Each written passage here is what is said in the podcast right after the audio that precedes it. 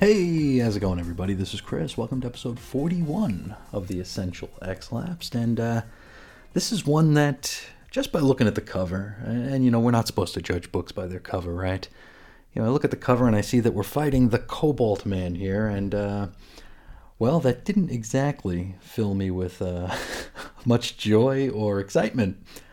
But, not to put the cart before the horse here, this is a pretty fun issue a wildly unexpectedly fun issue. So uh, let's just hop right into it here. This is X Men number 31, April 1967 cover date. The story's called We Must Destroy, dot, dot, dot, The Cobalt Man. Written by Roy Thomas, pencils Werner Roth, inks John Tartaglione. I usually take about four or five takes to get through that name, but I got it in one, I think. Uh, letters Sam Rosen, colors by uh, Cobalt Crayon, I guess. Uh, edit Stan Lee, cover price 12 cents. Now we open with uh, Angel, and uh, say it with me, he is deftly defying some obstacles while he soars through the air. And he's very nearly singed or scorched by a flamethrower, but he makes it through okay. From here, Beast hops off a diving board, propelling him above some lasers and smoke. And up above, uh, Warren catches him by the wrists. Down below, the smoke continues to fill the area, and an Iceman concocts an ice maypole for Beast to slide down. This, of course, is a Danger Room training scenario, and a wildly specific one at that. I really don't see this, you know, scenario coming into practical use, which means they'll probably bust it out at some point in the next couple of issues and call it Maneuver A or something. Anyway, from here, Professor X congratulates the fellas on a job well done, and then. Well, stop me if you heard this one before. He sends them on vacation. Yes, again, this is like the fifth time. Ah, boy. Well, you know what? At least that one letter hack from last issue is going to be happy, right? He did say we need more vacations. Anyway, Bobby and Hank are pleased as punch, realizing that they've just been handed yet another opportunity to disappoint Zelda and Vera. Warren's going to hop in his Stang and uh, see where the road takes him. Scott, however, decides he's going to stick around and help Chuck with his experiments. And Xavier's like, nah, screw that, you're leaving too.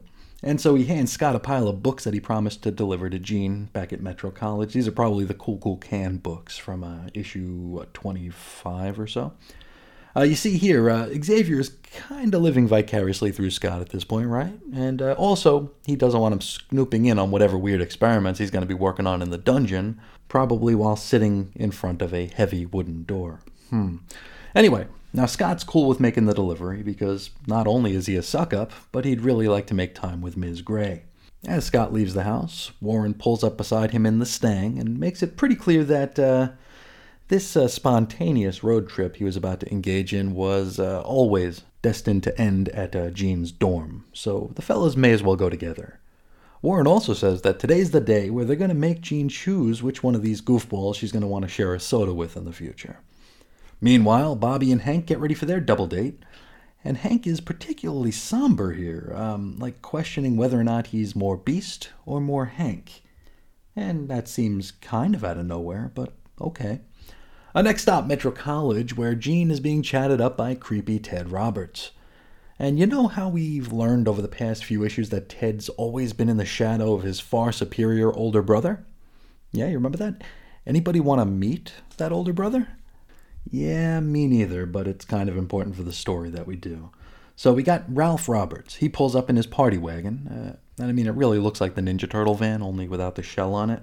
It's his uh, Roberts research van, and perhaps we should note that it's uh, largely windowless, which that's not looking good for Jean, is it? No, I'm, I'm kidding, of course. Uh, Ralph seems to be a pretty affable sort. Uh, he and Ted start playfully razzing one another right off the bat, and they also talk to each other like absolute dorks. Like uh, Ted calls Ralph alumnus. Lead on, alumnus. It's like, dude, shut up. Anyway, they decide to head into Metro's all new stadium setup. And here we learn that Ralphie once, I don't know, scored four touchdowns in a single game on this field. Ted calls Ralph out for being old and living in the past, to which Ralph challenges him to some sort of athletic competition. It's quickly decided that they're going to try and out pole vault one another, and uh, well, for better or for worse, that's not a euphemism. So before we know it, they're about to do the thing. Now it's age before beauty, so Ralphie goes first. And it looks like everything is going good, but then he falls and cracks his head open. Well, he uh, actually clunks his head really hard. There's no blood or nothing.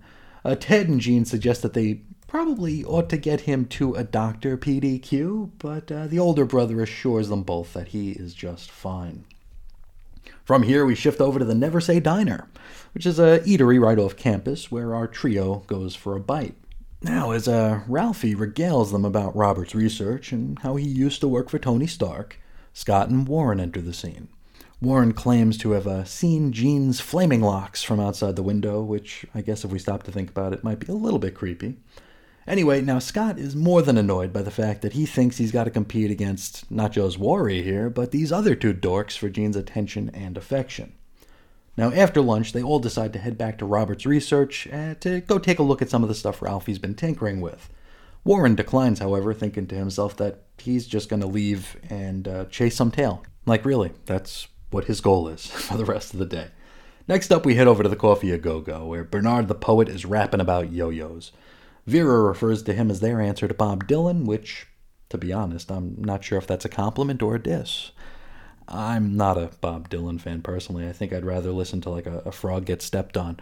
Uh, Bernie wanders over to our hero's table to make time with sweet, sweet, sweet Zelda, not Vera because she's the worst. Uh, he asks if he can join them at the table, and Zelda is all about it. Bobby takes this opportunity to freeze Bernard's espresso. From here, we head over to the Monkey's Paw, which is formerly known as Pizza Paradise.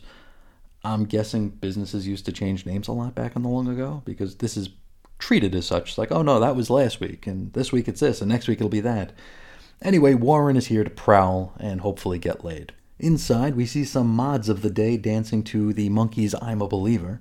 Warren is immediately greeted by a surprise voice from his past. It's the beautiful Candy Southern, whose last name is spelled a little differently here than we'll be used to. It's missing the U. Anyway, they were tight back in the long ago and decide to get reacquainted. Back to the Roberts brothers. We're at uh, Roberts Research Incorporated, and our narrator informs us that after eight long pages, it's finally supervillain time. So Ralphie's chosen medium is a cobalt. I mean, shocker, right? Now, he first shows Jean and Scott a drilling vehicle that looks like something that like the Foot Clan would tunnel through the earth in on the Ninja Turtles cartoon. So we get two Ninja Turtle references in the same episode. How about that?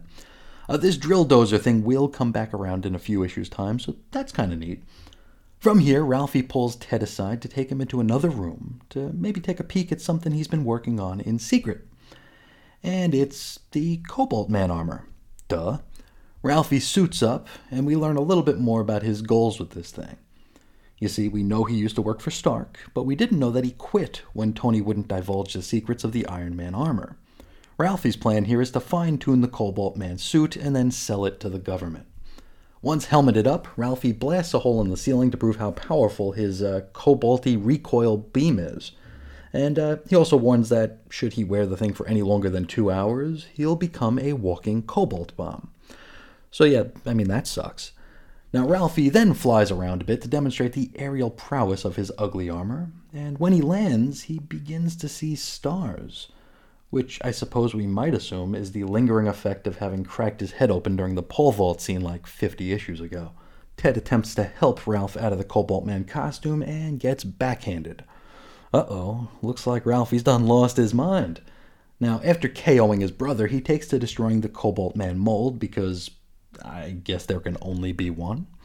Scott and Jean hear the clanging and banging and decide to see what's up, and also get into costume. I, I gotta wonder where Jean keeps that cat's eye mask when she ain't wearing it.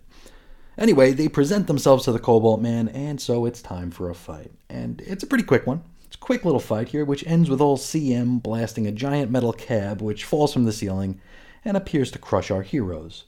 Cobalt Man takes off, leaving them for dead. But they're not. You know, they're not dead, but they are trapped. And so Scott uses his Mento watch to get a hold of the professor.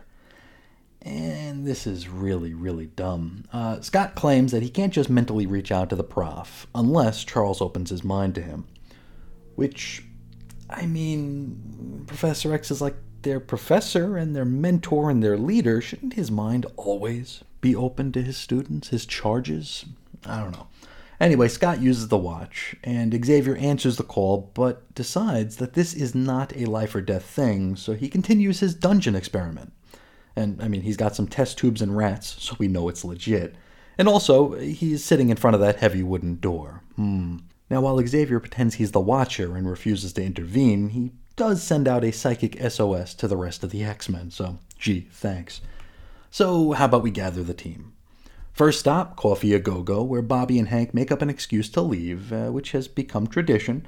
And also tradition, Vera and Zelda are annoyed. They head outside and attempt to hail a cab, to which I gotta ask, why doesn't Xavier just lend them one of his fleet of Rolls Royces? Oh well. Next up, the monkey's paw, where Warren tells Candy he's got a jet. Thankfully for him, she's like really thirsty for him, so she's not too upset. Worry hops into the Stang and heads. We head back to RR Incorporated, where Scott and Jean finagle their way out of the wreckage.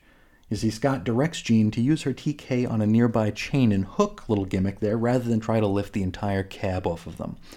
And I mean, we did see Jean lift an entire tower last issue, but you know, it comes and it goes. Now, Jean is pretty conflicted here, which will surely annoy some of our letter hack pals. First, she questions whether or not she belongs with the X Men anymore. You know, she's off her game Maybe this isn't the life for her. Second, she begins to wonder what her feelings for creepy Ted Roberts really are. Could it be care? Could it be love? What, what could it be? Oy. Now, uh, by the time they free themselves, Ted has managed to wake up and bandage his head. He runs over to the party wagon to try and chase down his big brother, and Cyclops and Jean stow away in the back. We rejoin Hank and Bobby on the side of a highway where a cabbie kicked them out for being broke. Uh, Hank even had to hand over his watch for part of the trip. Um, lucky for them, Warren just so happened to be driving by, and he picks them up. Next thing we know, we're at Stark Industries, which is uh, protected by a chain link fence. I mean, that's some top notch security. In fairness, we do get a footnote here saying that this scene occurs before the events of Tales of Suspense number 89. And this is referring to the fact that this new building hasn't yet been opened. You know, the original Stark Industries building had been destroyed. They're rebuilding there there's really not a whole lot going on. We also learned that Tony Stark is out on a date this evening, and so outside this mention, we won't be getting an Iron Man cameo this time out. Now, could you imagine if editorial cared even like one eighth as much about keeping things straight nowadays?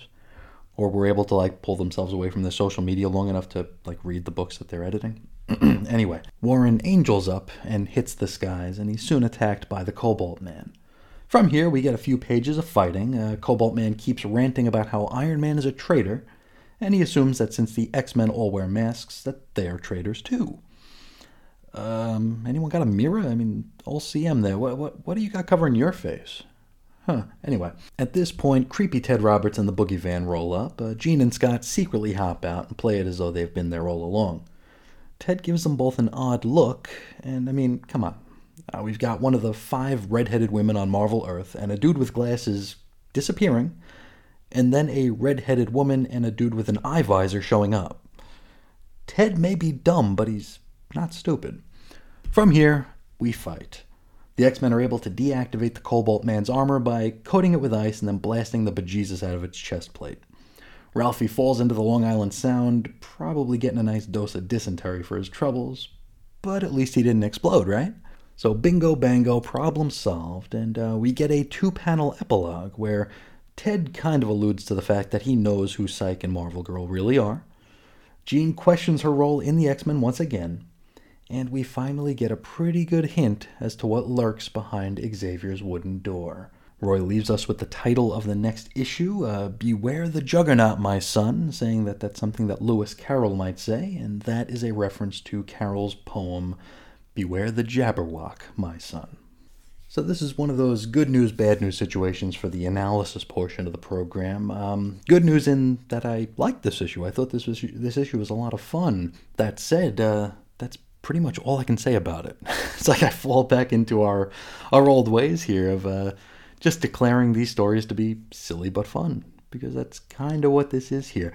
We are ramping up the uh, soap elements. Of course, we've been ramping those up for quite a while now with the weird love triangle between Scott and Jean and Warren. Looks like we might be. Well, we're moving Warren out, right? Warren, we got him with Candy Southern now, at least for a little bit. And uh, looks like in his slot, we're bringing in creepy Ted Roberts. Uh, Jean's questioning what she feels about Ted. And that might just be leaving poor Scott out in the cold here. Uh, since this is a Silver Age story and we can literally read the minds of our characters, uh, we didn't get much of Jean fretting about Scott or even thinking about Scott. I don't know that his that he even went through her mind there outside of the fact that she thought he made a really good leader for the team. Nothing personal, nothing romantic. All of those thoughts uh, were well, maybe not not necessarily romantic thoughts, but her but her thoughts in general were more focused on uh, Ted and his safety. And to be completely honest, I can't remember off the top of my head how long we're going to be graced with uh, Ted Roberts here. I think I kind of conflated a bit of this era. I, I, think I saw Ted becoming the Cobalt Man, not uh, Ralphie. So I think I was expecting that reveal, and when that didn't happen, I was a little bit surprised and, uh, well, maybe a little bit disappointed as well, because I'm kind of over the Ted Roberts character. Uh, what else we got here? Um, the uh, Professor X scene, where he refuses to intervene uh, because he didn't consider it a life or death situation. Or maybe that's a result of Cyclops sugarcoating the situation they were in. Maybe he didn't make it seem like it was life or death, but I mean, you got a dude who's wearing a cobalt suit who might become a bomb, and you're trapped under, you know, a ton of debris. Yeah, maybe, maybe Professor X ought to step in and do something, right? maybe Xavier just realized he wasn't going to be able to swoop in and get all the uh, the credit and accolades this time, so decided just to wash his hands of it altogether, and then send you know uh, Warren, Hank, and Bobby to a completely different place. You know, he didn't send them to Roberts Research to help Scott and Jean. He sent them to Stark Industries to uh, to meet up with the Cobalt Man. So I don't know if it's just all of our hindsight and our it seems like readers of my vintage were were brought into this, and I've said this before, where we have like this weird knee jerk distrust of Xavier.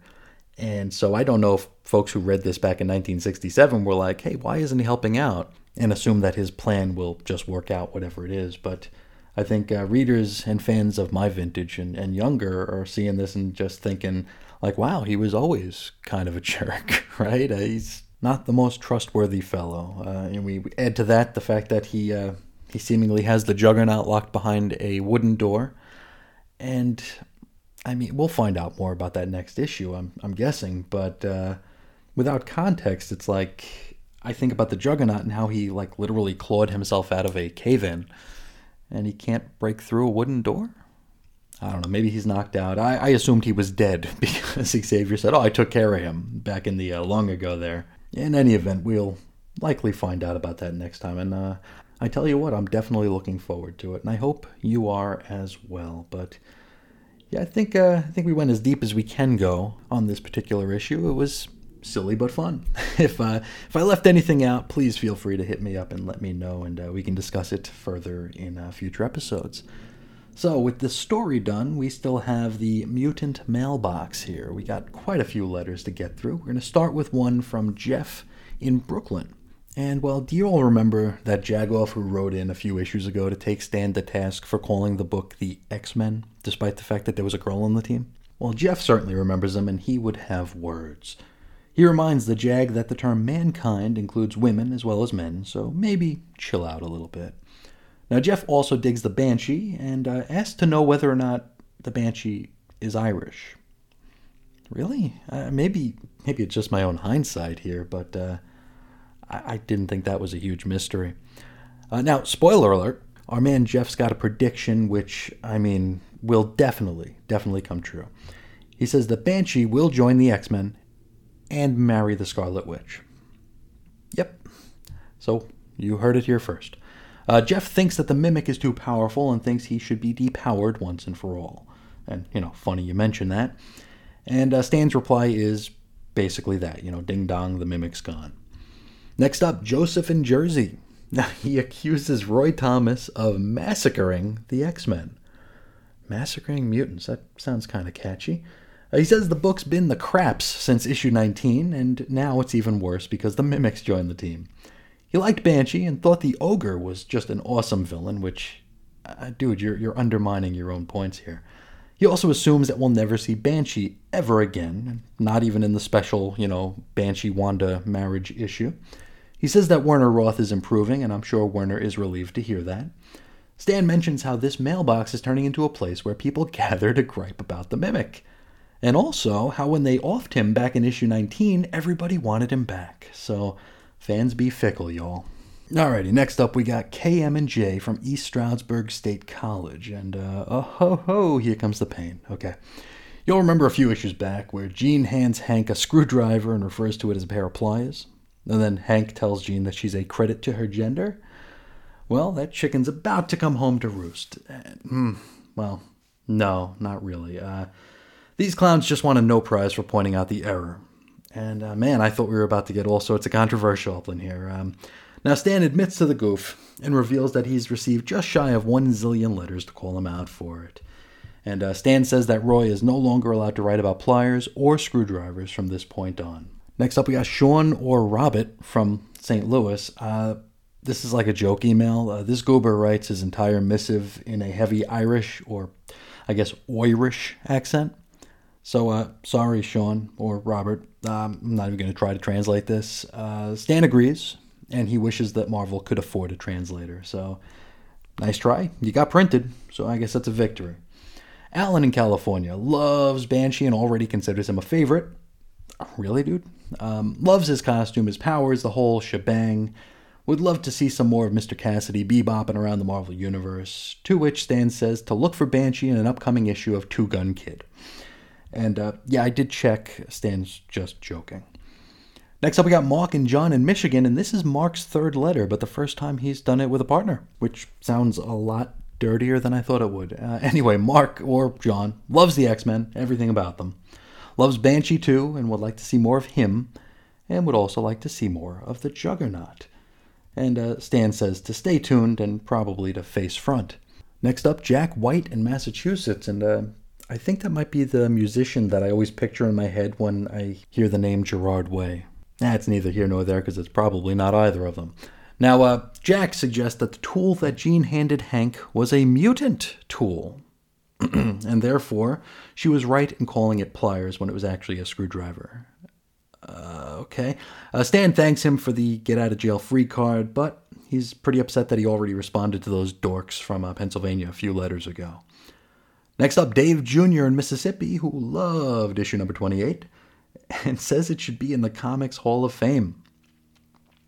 Um, it was good, but let's not go crazy there, Dave. Uh, he can't wait to see the Mimic battle the Super Adaptoid. Okay, and he says that Professor X is smarter than Reed Richards and Doctor Doom. Finally, we got Mimi in Seattle who loved issue number 28. She's happy that the Mimic's a good guy, and uh, she loves Professor X. Okay, she absolutely adores Professor X and says that she has a thing for brilliant, handsome, and dedicated bald men. So, um, any listeners in Seattle want to want to take her up on this? I don't know. Uh, she thinks Werner Roth is the second best artist at Marvel behind Jazzy John Romita and cites Banshee's appearance as evidence of this. Um, hmm. Banshee, uh, you know, uh, to put it bluntly, he didn't have an alibi this issue. He was very, very homely. He looked like he was chasing parked cars. But, uh, okay. Uh, she also says that she feels a kinship with Banshee, not only because she's Irish, but uh, because sometimes her friends refer to her as Screaming Mimi. And uh, Stan is tickled by this letter, and, you know, with pretty good reason. It's, it's a goody. It's a good letter. Next up, we got the Bullpen Bulletins, otherwise known as a profound potpourri of perplexing pronouncements and preposterous philosophy, all portending practically nothing. Uh, and I, I, promise I'm never going to edit that line out because they're going to get crazier. So um, we'll see if I can get through them all in one take. Now, our first item is Stan saying that they decided to omit the Mighty Marvel checklist this month. Well, there goes about a minute and a half of my show. Uh, Stan's not entirely married to the idea, however, and uh, says if enough folks want it back, well, their wish is his command. Item Did you know that there are Marvel specials on TV? I bet you didn't. Item Stan says he literally gets a zillion questions a week about the elusive Irving Forbush. And so he wants to know from you, O oh faithful one, if you'd like to see a picture of Honest Irv, or should they just keep him locked away in the basement away from any prying eyes to keep him the enigma that he currently is. Item. We got some blood curdling brand Echh controversy here. Uh, Now, Stan says he's been getting a lot of correspondence from readers, maybe a zillion or so letters, regarding some nastiness being slung in Marvel's direction from recent pages of uh, Brand Echh comics. Now, the front facers want Stan to strike back. But here's the thing Stan doesn't actually read Brand Echh comics, so he hasn't seen this with his own two eyes yet. Now, Stan says that since he doesn't have the room to post all of these letters he received about this, he's decided to kind of Frankenstein together one all encompassing whistleblower missive here. Now, the letter that Stan writes to himself suggests that uh, when Stan says Brand Echh, he's referring to all non Marvel comics. But it would appear as though one certain publisher takes that a little bit more personally than the rest. Now, Stan's reputation has been called out in their letters pages, suggesting that Stan himself does not write the stories with his name on it. Hmm. Also, Marvel characters have been parodied in their books, and the good Marvel name has been drugged through the mud. And Stan replies in, well, a statesman-like sort of way. He says that uh, plenty of creators who work for Brand Echh are actually very talented. And not only that, they've worked for Marvel in the past, and hopefully they'll pass through Marvel's doors again somewhere down the line. Stan respects all the hard work that goes into all comics creation, and he asks the fans to have that same respect. And, for goodness sake, stop taking things so seriously. He apologizes if he actually managed to ruffle any feathers and assures us that, from his point of view, the competition is not only healthy, but it's friendly. So, um, hey, points to Stan for being statesmanlike maybe we take some points away for clearly writing a letter to himself to facilitate such a statesmanlike response. now, into the wrap up, which is some tidbits and trivia from the bullpen. Uh, we learn that John Romita is a volunteer fireman in Long Island. Sal Brodsky is a great poker player. Frank Giacoia is as good a penciler as he is an inker. Stan and Jack haven't seen each other in months, busy bees both. Werner Roth used to work for Marvel back in the long ago on The Apache Kid, so I'm sure hearing from uh, readers of the day that he's getting better is, is really high praise indeed for a guy who's been in the business for well over a decade at this point. Uh, we learn that Dick Ayers can ink a page faster than you, yes, you, can read it. And Stan goes as far as to suggest that, uh, okay, Gil Sugar Lips Kane compete with Ayers in an inking race for charity. And I mean, I get sugar and cane, but sugar lips? Hmm. Uh, finally, Don Heck drew a bunch of characters in the latest issue of Avengers, which uh, it's kind of the gig, isn't it? From here, we would usually go into the Mighty Marvel checklist, but alas, we don't have one. Um, let's make some guesses here. Uh, Fantastic Four probably has the Inhumans and Doctor Doom in it. Uh, Nick Fury and uh, and the the Howling Commandos fight Nazis. Shield probably fights AIM and or Hydra. Captain America fights uh, Batroc the Leaper, maybe. Iron Man fights another guy with armor. Hulk fights another monstrous character. Namor fights some undersea character. Uh, the Avengers, uh, we'll probably hear that Wanda and Pietro are back for the fourth issue in a row. Uh, we've got those three books full of reprints. What else? What am I leaving out here? Uh, Daredevil's uh, secret identity is almost revealed, and Thor does something dramatic. I think we might have covered them all there. And I don't think I got my full 90 seconds worth out of that segment, but it's good enough. From here, we got the Merry Marvel Marching Society, uh, 26 new members. Nobody really stands out. We've got a listing of like 50 cities where you can find the Marvel Superheroes TV specials, and it's like worldwide, but uh, Phoenix, Arizona, still left out in the cold. Or heat, I guess. And that is the issue here. Uh, we do not have a mailbag today. It usually takes a few days for the mailbag to percolate a bit when we switch formats from regular Rolex laps into the essentials and back again. So hopefully in the next few days we'll have it, but I'm okay not having it today because, uh, well, I'm just a few minutes away from having uh, another crown put in. So mm, not looking forward to that one bit, but uh, I digress. Uh, despite the fact that we don't have a mailbag, we do have shout outs here. I would like to thank the following folks for helping to spread the word about this show. Hopefully, we'll reach some new eyes, ears, and maybe even hearts somewhere down the line here. Over on Twitter, I want to thank Jesse DeYoung, Ed Moore, Dave Schultz, Chris Bailey, the 21st Century Boys, Joe Crawford, Mark Jagger, Chris at BTO and Bat Books, Fausto Bridges, Edward Huey, Wayne Burrows, and Jason Colby. Over on Facebook, I want to thank Jesse DeYoung, Pat Sampson, Joe Crawford, Andrew Franklin, Jeremiah, Evan Bevins, Billy D, and Walt Nealand. And while on the thank you train, I want to thank the patrons over at patreon.com slash xlapsed. I want to thank Andrew Franklin, Ed Moore, Walt Nealand, Jeremiah, Jason Colby, the Scary Stuff Podcast, Jesse DeYoung, Damien, Peter McPherson, and Mark Jagger. As I always say, and I hope it's not feeling repetitive or canned, but uh, your support really does mean the world to me. I feel like I can't adequately thank you anywhere near enough as I need to. I've got plenty more content planned for uh, the Patreon. I actually spent about about six hours yesterday parsing the first half of 2019's X-Men sales charts, which took a much longer than I thought it would. I really thought uh, when I when I made the suggestion that I go all the way back to the start of the Hoxpox era and, and start tracking the uh, the sales charts just to have fun with the numbers, kind of pretend we know what we're talking about as it pertains to the business of comics. And honestly, I thought it was going to be very, very easy and very quick. You know, it was going to be like something I did if I had time. And so I sat down to finally start putting it together uh, just yesterday as of this recording. And I decided that rather than start with July 2019, which was the month that uh, Powers of X and House of X number one both launched, that I would go back to January of 2019 to kind of build a context, you know, kind of set the table for what the X books looked like before the era that we're covering on Original Recipe X Lapsed.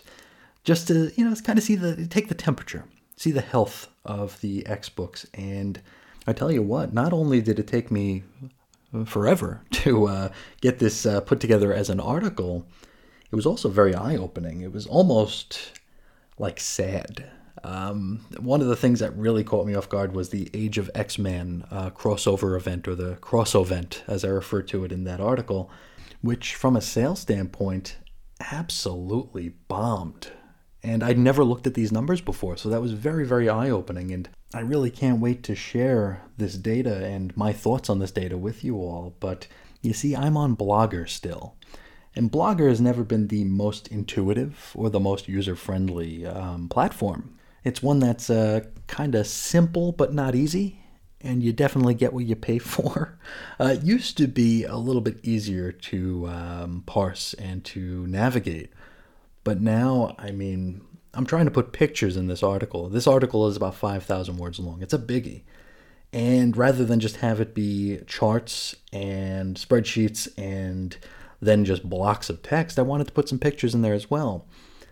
Boy, you try to put a picture in a blogger uh, post, forget about it. You, you don't know what you're going to get. It's, the most ridiculous thing. I try to post a picture in between two paragraphs. It shows up on the top of the damn article, shows up at the bottom of the article. It moves all my stuff over. It's just the absolute worst. So I'm trying to figure out a way to make this a little bit more readable, a little bit less uh, text heavy. And once that's done, I can, you know, grab the HTML of that, pop it in the Patreon page, and everything will be good to go in theory. But uh, until I get that figured out, it's just sitting in my damn drafts folder, which really, really sucks. So if anybody out there listening has any sort of information on how to go about getting a better digital home, please let me know. And you know, while on that subject, if you want to let me know about that or anything, that's going on in comics or hell, even your own life, please feel free to hit me up. You can find me on Twitter at Ace Comics. You can shoot me an email over to weirdcomicshistory at gmail.com, or you can call into the X-Lapsed voicemail hotline at 623-396-JERK. For blog posts, show notes, and hopefully eventually I'll figure out how to get that damn sales thing up there, uh, Chris is on InfiniteEarths.com. And I do plan on releasing the first Sales of X article on both the blog and on the Patreon, just to give folks a taste of what they may find if they hop over the other side. Also, you can check us out on Facebook. Our little group is 90s X Men. And of course, for the complete Chris and Reggie audio archives, we've got chrisandreggie.podbean.com, and that's available anywhere you find noise on the internet. Finally, the Patreon again is patreon.com slash xlapsed. You only get charged once a month, the first of the month, so if you sign up on the second, third, or fourth, as far as I know, you don't get charged until the following first. So if you want to pop in, just check out what we offer there. See if you dig it. If you do, stick around. If not, eh, no harm, no foul. I appreciate you giving me the opportunity. And maybe we'll see you there somewhere down the road. But I think that'll do it for today. I do want to thank you all so much for spending a little bit of your day with me today. And until next time, as always, I'll be talking to you again real soon. See ya.